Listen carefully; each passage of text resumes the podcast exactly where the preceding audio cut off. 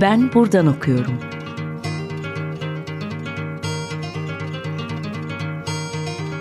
Edebiyat ve başka şeyler.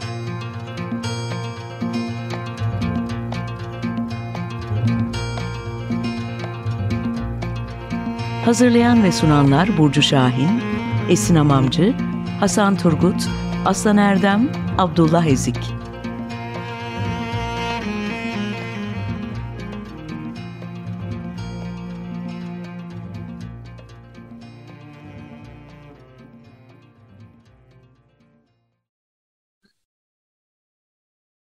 Herkese merhaba. 95.0 Açık Radyo'da Ben Buradan Okuyorum programındasınız. Ben Esin Hamamcı. Bugünkü konuğum Mehmet Şamil Dayanç. Mehmet Şamil Dayanç, Boğaziçi Üniversitesi Yeni Türk Edebiyatı doktora öğrencisi. Aynı zamanda TÜBİTAK projesinde bursiyer. Bugün kendisiyle e, yüksek lisans tezi üzerine konuşacağız. Yüksek lisans tezi ise Osmanlı Kurtuluş Anlatıları, Bağlam, Tür ve Türsel Sabitlenmezlik. Hoş geldiniz. Hoş bulduk. İlk sorumla başlayayım isterseniz. Tabii. Osmanlı kuruluş anlatıları, bağlam, tür ve türsel sabitlenmezlik başlıklı tezinizde Osmanlı kuruluş anlatılarını ele alıyorsunuz.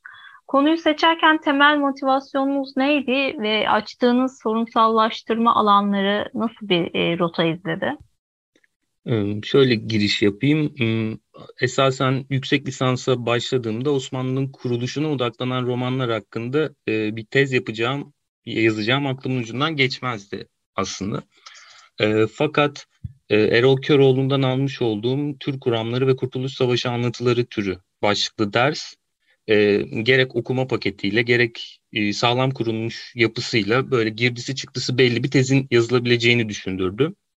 E, derste kuramsal okumaların ardından e, Halide Edip'in Ateşten Gömleğinden başlamak üzere ard arda kurmaca ve kurmaca olmayan anlatılar okumaya başladık. E, ben de e, Kurtuluş'u e, kuruluşa tevil ederek acaba Osmanlı'nın kuruluşuna dair nasıl bir metinler havuzundan bahsedilebilir sorusundan e, yola çıkmak suretiyle araştırmalara başladım. E, birkaç makale okuduktan sonra ilgimi çeken ilk husus e, Osmanlı'nın kuruluşuna dair e, kurmaca metinlerin, e, göndergesel olmayan metinlerin 1960'ların sonunda ve 70'lerin başında ard arda yayınlanmış olduğuydu. E, diğer nokta ise Feridun Fazıl Tülbentçi'nin Osmanoğulları romanı ki e, 1949'da tefrika edilip 50'de kitap olarak yayınlanıyor. E, bu romandan önce herhangi bir romanın yayınlanmamış olmasının ilginçliğiydi e, dikkatimi çeken. Ee, bir takım yüksek lisans ve doktora tezlerine de bakarak dillendirdiğim tarihsellikten emin olduktan sonra özetle şu iki bir soru temel çıkış noktam oldu. E, tarih disiplinin araştırma sahasında e, geniş bir külliyat olmasına rağmen neden Osmanlı'nın kuruluşuna dair 1949-50'ye kadar herhangi bir roman yazılmamıştır? E, diğeri de neden 1960'ların sonu ve 1970'lerin başında Osmanlı'nın kuruluşuna dair silsile halinde romanlar yayınlanmaya başlamıştır. Temel çıkış noktalarım aslında bu iki soru oldu. Evet. Peki tezinizde e, belli başlı dönemselleştirmelere gidiyorsunuz. Bu dönemler e, yokluk, e, yokluk kısmı e, geç dönem Osmanlı'dan e, 1950'ye kadar olan süreci olarak tanımlıyorsunuz. Atipik bir örnek dediğiniz e, Osmanoğulları e, konumu. E, patlak verme, infilak etme yine 1960'ların sonu ve, ve 1970'lere denk düşüyor. Ve uzlaşma yani Osmancık ve 1980 sonrası şeklinde e, cereyan ediyor. Dönemsel ayrımı yani bu ayrımları nereye göre belirlediniz? Çıkış noktanızda e, metinler nasıl bir rol oynadı? E, buna önce net bir şekilde cevap verip sonra detaylandırmam sanırım daha iyi olacak. Tabii. Metinler burada kurucu bir rol oynadı aslında. E, burada sırasıyla metinlerin konu konumunu şu şekilde açıklayabilirim, açabilirim. İnkılabın edebiyatını yapma fikri aslında yeni düzeni tasarlarken kural koy, preskriptif bir anlama sahip. E, özellikle 1923-50 arasını kastediyorum. E, Nutuk'un yayınlanmasının ardından yayınlanan Kurtuluş Savaşı anlatılarına bakıldığında aslında neden Osmanlı'nın kuruluşuna dair kurmaca eserlerin yayınlanmadığı açık bir hale geliyor. İşte Nutuk 1927'de yayınlanıyor. Hemen ardından işte Yeşil Gece'nin, Dikmen Yıldızı'nın, işte Halas'ın yayınlandığı ortamda e, yani Osmanlı bakiyesinin tah, e, tahkir edildiği ortamda aslında Osmanlı'nın kuruluşuna dair bir roman yayınlatmak Zeitgeist'a pek de uygun düşmüyor. E, yokluğun anlamını büyük oranda inkılap edebiyatı adlandırmasıyla e, bir arada düşünerek tartışıyorum. Ki bu inkılap edebiyatı adlandırmasında Fuat Köprülü ilk 1926'da sanırım e, dillendiriyordu. E, geç dönem Osmanlı'dan Cumhuriyet'e kadar olan dönemde kuruluş yerine örneğin yükseliş dönemine vurgu yapmak sanırım daha işlevsel e, bulunuyor. Bunu da tezde e, yaklaşık 10 sayfa olarak tartıştım e, geç dönemden 23'e kadar olan dönemi. E, sonrasında inkılaptan, e, inkılap edebiyatı adlandırmasından sonra kastettiğim anlamıyla Osmanlı kuruluş anlatılarının ilk ürünü Feridun Fazıl Tülbentçi'nin Osmanoğulları romanı. Bu romanda öncesi ve hemen sonrasındaki e, metin yokluğundan ötürü atipik bir örnek şeklinde adlandırılıyor tezde. Ee, Osmanoğullarının ardından kuruluşa dair ilk edebi anlatı e, Kemal Tahir'in 67'de yayınlanan, 1967'de yayınlanan Devlet Anası. E, bunun ardından m, Cahit Tanyol'un 69'da yayınlanan Kuruluş ve Fetih Destanı adlı şiir kitabı var. E, ve ardından da işte infilak etme, patlak verme dediğim dönem geliyor. İşte sırasıyla belirtmek gerekirse 71'de Ragıp Şevki Yeşim'in Ova'ya inen Şahin'i, 72'de ee, Cavit Ersen'in Osman Gazisi, 73'te Sepetçioğlu'nun konağı ki buna çok odaklanmıyorum çünkü Selçuklu anlatısı olarak konumlanıyor. 1975'te ee, Yavuz Bahadıroğlu'nun Turgut Alp'i ve 1979'da ki daha önce tefrika edilmiş olan Bekir Büyükarkı'nın Kutludağ romanı. Ee, bu ard arda yayınlanmayı infilak etme olarak konumlandırıyorum ve bu bağlamda 70'leri tartışıyorum. 70'lerdeki ee, silsile 1983'te e, yayınlanan Tarık Buran'ın Osmancık kitabıyla da devam ediyor. Burada Osmancık'tan hemen sonra e, Sevinç Okum'un Ağustos Boşağı'nı da e, kısaca tartışıyorum. 89'da yayınlanıyor. Orada aslında kuruluşla kurtuluşun bir arada konumlandırıldığını görüyoruz. Burada aslında Etienne Capone'un Türk İslam sentezi ile açıkladığı noktaya geliyoruz sanırım.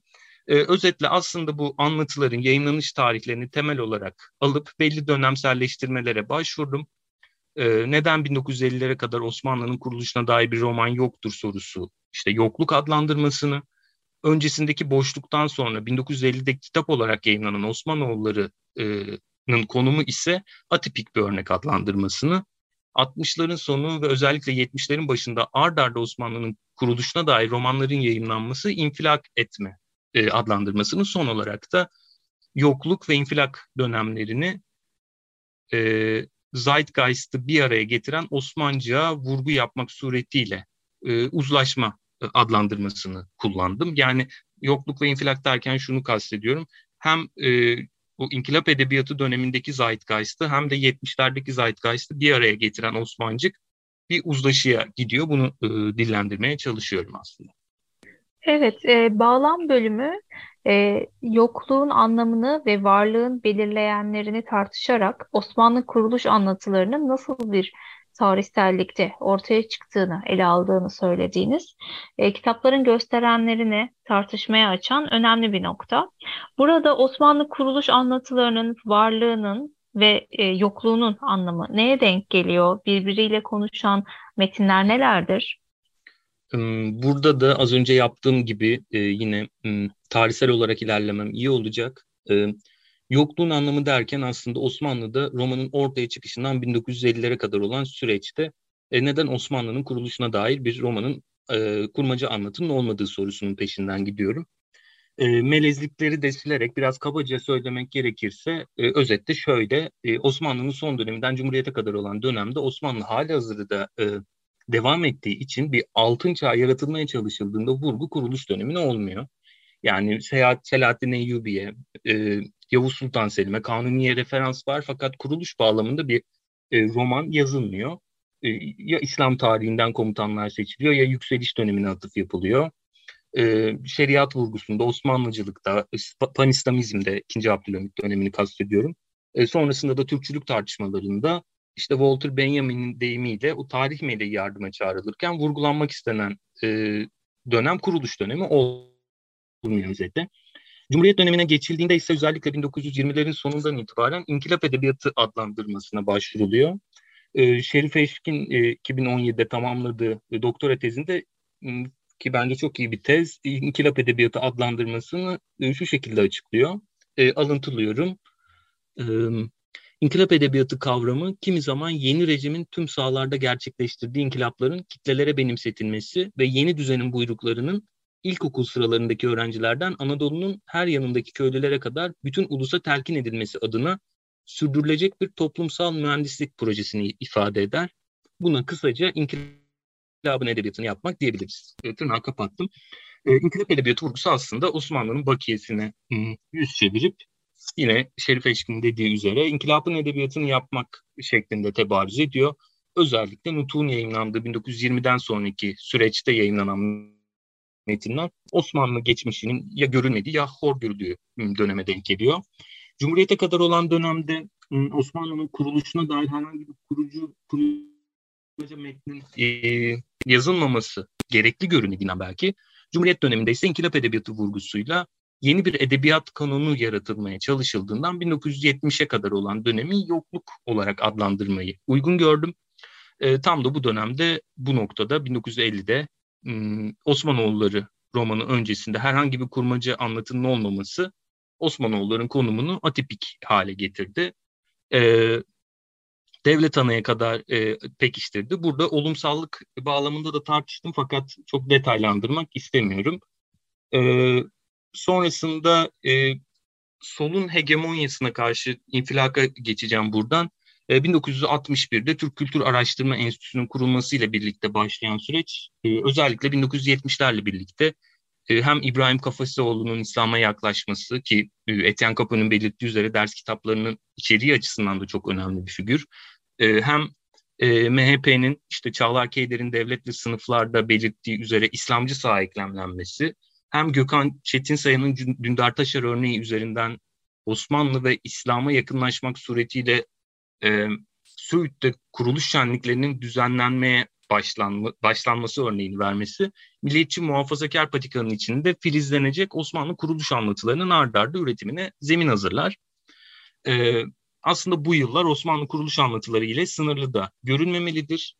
E, Kenan Çayır'ın Türkiye'de İslamcılık e, ve İslami Edebiyat kitabında belirttiği üzere Hidayet romanları da 1970'li yıllarda romanın İslamileştirilebileceği vurgusuyla doğar. E, burada işte Kenan Çayır'ın şöyle bir ifadesi var. E, temel sorun İslam'ın üstün olduğu fikrini herkese kabul ettirmektir. Bir bakıma ulaşılamayanı yazı yoluyla elde etmektir. Farklı bir okuma cihat arzusunun tatmin olmasıdır. Burada işte Şule Yüksel Şenler'in Huzur Sokağı, Hekimoğlu İsmail'in Minyeli Abdullah'ını örnek olarak verebiliriz. Ee, Osmanlı kuruluş anlatılarının 1970'lerdeki örnekleri olan işte sırasıyla Ova'ya inen Şahin, Osman Gazi, Konak, Turgut Alp ve Kutludağ'da bazılarında baskın olmakla birlikte İslami vurgu merkez unsurların başında gelir. E, demem o ki her nasıl ki e, işte Berna Mora'nın Türk romanını eleştiren bir bakışta ikinci cildi kastediyorum çizdiği güzergahta sınıfsallık vurgusu bir patika oluşturuluyorsa, patika oluşturuyorsa ona karşı aslında sol hegemonyaya karşı bir kimlik mücadelesi olarak düşünebileceğini dillendirmek istiyorum. Osmanlı kuruluş anlatılarının da e, 1970'lerdeki çizgisinde tıpkı Hidayet romanlarında olduğu üzere bir kimliği inşa etme amacı ön planda. Bunu aslında 1960'lardaki sol hegemonyaya karşı işte bir kimlik inşa etmeye çalışan milliyetçi muhafazakar kanadın kendilerini var etme mücadelesi olarak okumak e, doğru geliyor bana. E, evet, yine kaldığımız yerden devam edeceğiz. Dilersen bir ara verelim mi? Tabii, tabii. E, arada hangi şarkıyı çalalım? E, Placebo'nun e, 20 Years şarkısını düşünmüştüm ama uygunsa. Tabii, dinleyelim. Herkese merhaba. 95.0 Açık Radyo'da Ben Buradan Okuyorum programındasınız. Ben Esin Hamamcı. Bugün konuğum Mehmet Şamil Dayanç'la e, Osmanlı kuruluş anlatıları üzerine duruyoruz. Kaldığımız yerden devam edelim. E, tezinin bağlam bölümü tür bölümüne zemin oluşturuyor. Buradan e, devam edebiliriz. Kuruluş anlatılarının metinlerinin varlığının ya da e, yokluğunun anlam kazandığı noktaya da kapı aralıyoruz bu bölümde. Burada temel amacınızı şöyle açıklıyorsunuz. E, Buradaki temel iddia ise Osmanlı kuruluş anlatılarının bir takım unsurları tekrar etmesinin, onu bir tema olmaktan çıkarıp tematik alt tür haline getirdiğiydi. Türk tür vurgusu hem Osmanlı kuruluş anlatılarının bir tematik alt tür oluşturduğu iddiasına zemin hazırladı hem de e, türe katılım e, alt başlığıyla tarihsel roman, tezli roman ve epik tartışmasının oluşmasını sağladı diyorsunuz. E, burada Osmanlı kuruluş anlatılarını herhangi bir tema olmaktan çıkarıp e, çıkarıp da tematik alt tür haline getiren e, unsurları e, dile getirebilir misiniz? Hı hı, aslında tezin de temel noktalarından biriydi bu. Yani burada temadan tematik alt türe geçiş derken şunu da kastetmiş oluyorum. Alelade e, işleyen güzergahtan, olay örgüsünden bahsetmiyorum. Aynı unsurların aslında bir örüntü, aynı değil, e, tekrar eden unsurların örüntü haline gelmesinden bahsediyorum.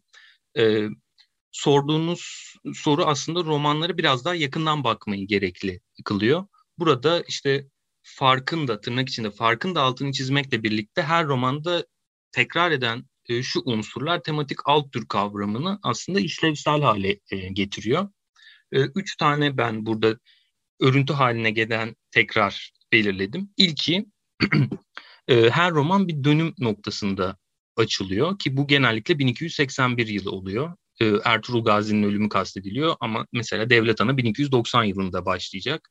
E, genellikle her roman 1281 yılında başlamak başlıyor ve temel vurgu Bizans'ın, Selçukluların ve Moğolların gidici olduğu karmaşık ortamın ise yeni imkanlara izin vereceği şeklinde işte miras alınan bir gelenekle birlikte Osman'ın erdemleri sayesinde karmaşa ortamı aşılıyor ve anlatılar ümit var bir şekilde kapanıyor. Yani Osman ölüm deşeğinde Orhan fetihler yapacak ve romanda ümit var bir şekilde bitecek. Bu romanların hepsinde aslında tekrar eden e, bir örüntü. E, ikincisi bütün romanlar kesif bir biz ve onlar e, kalıbı üzerine kurulmuş fakat e, burada bize dahil olacak öteki ile e, bizden ihraç edilecek içerideki düşman kalıbı tekrar ediyor. Burada şunu kastediyorum. Bize dahil olacak öteki aslında Mihal Köse'yi kastediyorum e, başlangıçta Hristiyanken daha sonrasında Osman'ın safına geçecek ve bizim kümesinde, biz kümesine dahil olacak.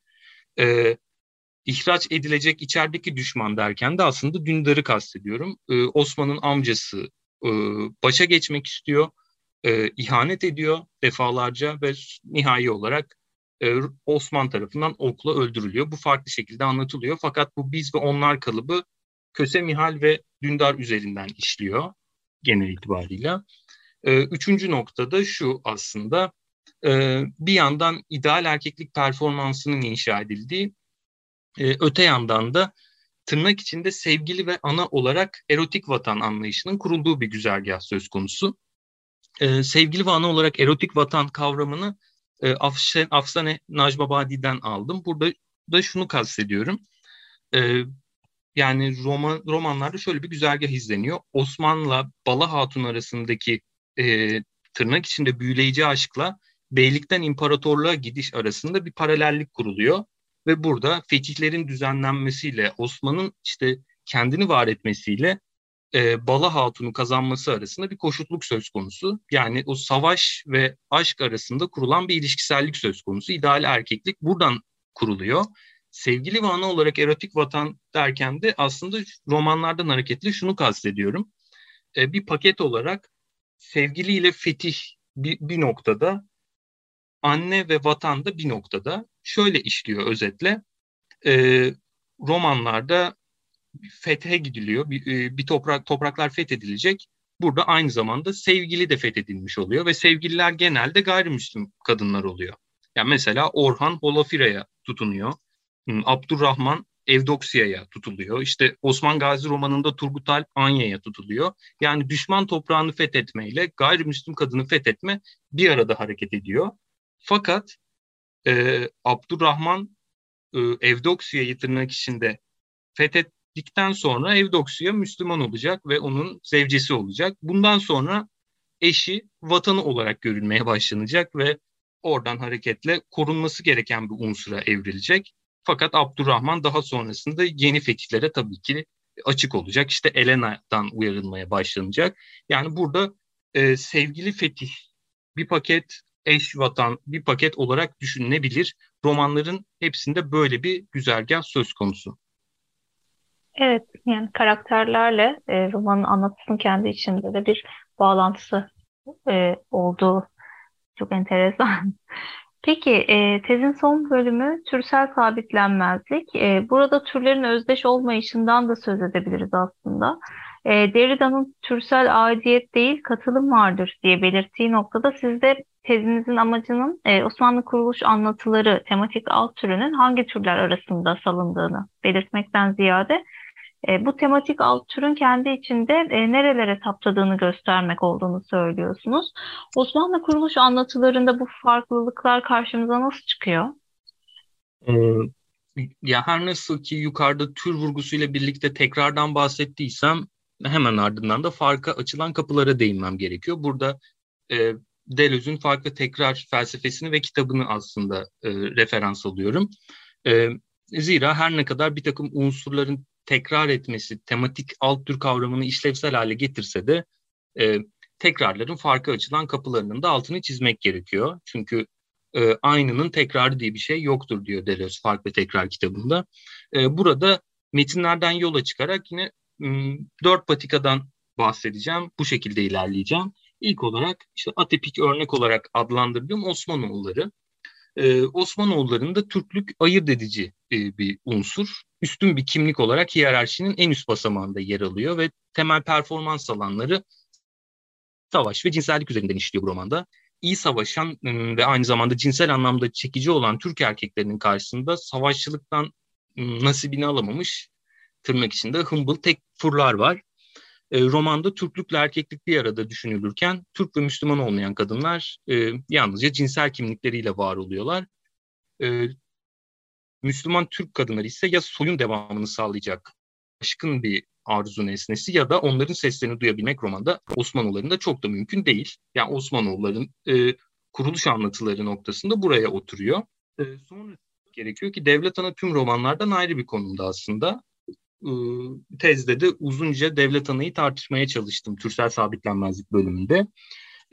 Devlet ana diğer Osmanlı kuruluş anlatıları gibi biz onlar dikotomisi üzerinden işliyor fakat kuruluş anlatılarında biz kümesini e, genel itibariyle Müslüman Türkler oluştururken onlar kümesine dair e, spesifik bir kimlikten bahsedilmiyor.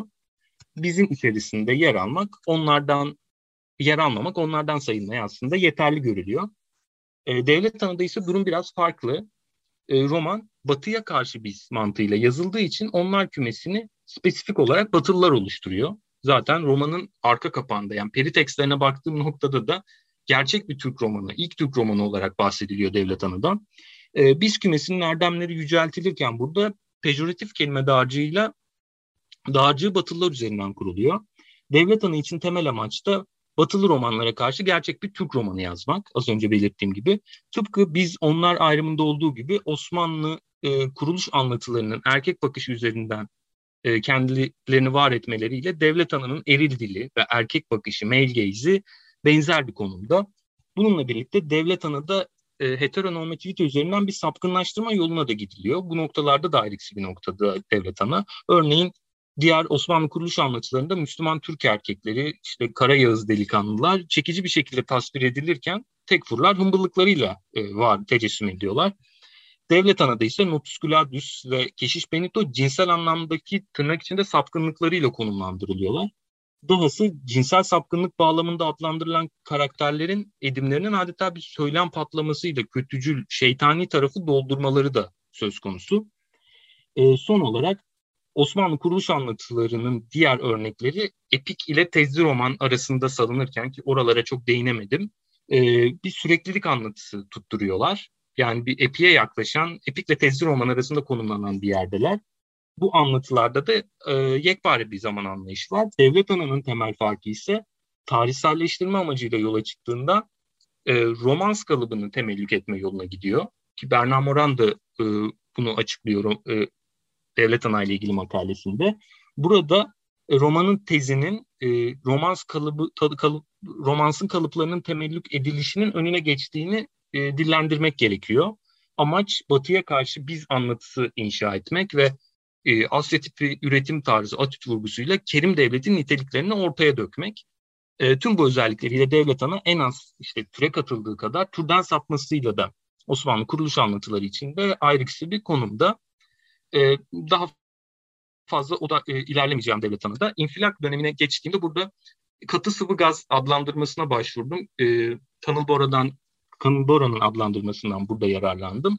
E, şunu kastediyorum. 1970'lerde patlak veren bu romanları e, genel itibariyle değerlendirdiğimde şöyle bir tablo ortaya çıkıyor. Osmanlı kuruluş anlatıları e, her ne kadar bünyesinde barındırdığı tekrarlardan ötürü e, bir tematik alt tür haline geldiyse de türün baskın özelliğini gösteren romanlarda bile farklardan bahsetmek elzem. E, Müslümanlığı bünyesinde barındıran e, Türklük vurgusunun merkezde olduğu örneğin Ova'ya inen Şahin. E, sonrasında gerektiğinde Nas suresinden dahi yararlanan görüşünü Türk-İslam sentezi olarak açıklayan Osman Gazi romanı. E, ardından ayırt edici nitelik olarak İslam'ı merkeze almakla birlikte Türklüğünden de vazgeçmeyen Yavuz Bahadıroğlu'nun Turgut Alp romanı, e, Müslümanlığı kültürel bir unsur olarak konumlandıran, ilk Türk devletlerine gönderme yapan, bununla birlikte kuruluş ve kurtuluş birleştiren bir de Bekir Büyükarkı'nın Kutlu Dağ romanı. Özetle Türklük ve Müslümanlık arasında salınan bir sarkaç hareketi gibi bir durum söz konusu. E, buradan hareketle Tanıl Bora e, Tanıl Bora ile bu kısmı da tamamlayabilir, itmam edebilirim. Şöyle diyor Türk Sağı'nın ilk, Türk Sağı'nın ilk üç halinde e, alıntılıyorum. Hmm, ideolojilerin, fikirlerin sabit pozisyonları ifade etmekten uzaklaşıp bir yapboz oyununun parçalarına dönüşmesi onları tamamen hemmiyetsizleştirmediği gibi ideolojileri, fikirleri, içerikler ve pozisyonlar olmaktan öte haller olarak düşünme önerisini güçlendiriyor. Artık eskisi gibi anlayamadığımızı bu yordamla daha fazla anlayabiliriz. Kitabının girişinde e, Türk sahanın üç halini katı sıvı gaz olarak tanımlarken bu şekilde anlatısını kuruyor Tanıl Bora. E, sonrasında e, Osmancı'ya geçtiğimde şöyle bir durum söz konusu. Osmancık işte kitabın kapağında da belirtildiği üzere cihan devletini kuran irade, şuur ve karakter vurgusu e, şeklinde açıklanıyor aslında. 1970'lerde yayınlanan romanların aksine makbuliyet içeriklerini daha mutedil bir şekilde kuruyor. Ee, örneğin 1970'lerde gerek ayetlerin kullanılması gerekse şiddet bir e, Türklük vurgusu Osmancık'ta uyumlu ve ılımlı bir hale evriliyor. E, romanın icra etmeye çalıştığı rol e, bir yandan Türklüğün öte yandan İslam'ın kurucu olarak konumlandırılıp övünecek bir Osmanlı tablosu ortaya koyması. E, bu tablo bilgelik, erdem, fazilet gibi bilek gücünün ötesinde bir medeniyet tasavvurunu akla getiriyor. E, 1980'ler boyunca devam edildiğinde ise Küçük Aile Osmancık romanlarındaki ideolojik pozisyonların karışımı makbul bir konumda olacak.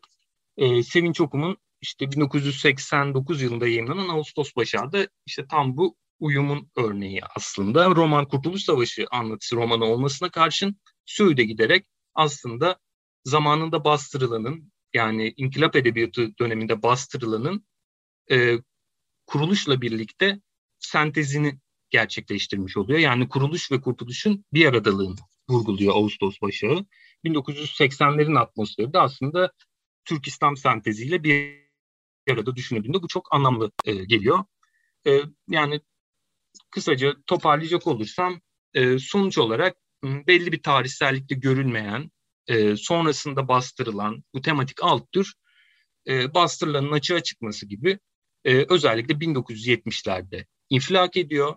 E, bir sonraki infilak dönemi olan 2015 ve sonrasını ise sanırım farklı bir bağlamda tartışmak gerekiyor. Kısaca bahsettim fakat bu biraz da kültürel çalışmaların konusu gibi geldi fakat buna da e, kısaca değinmek gerekiyor sanırım. Çok teşekkür Anmak ederiz. Değil. Rica ederim. Çok teşekkür ederiz. Böylece Osmanlı kuruluş anlatılarındaki hem ideoloji hem e, anlatıyı türsel olarak e, hem de e, bölümler ayırdığın gibi bağlamsal olarak da incelemiş olduk. E, yakından bakmış olduk. E, süremiz kısıtlı olsa da. e, tekrar çok teşekkür ederim. Ben teşekkür ederim. E, bugün Mehmet Şamil Dayanç'la birlikteydik. E, Osmanlı kuruluş anlatıları, e, bağlam, tür ve türsel sabitlenmezlik e, yüksek lisans tezi üzerine konuştuk. Sonraki bölümlerde görüşmek üzere. Hoşçakalın.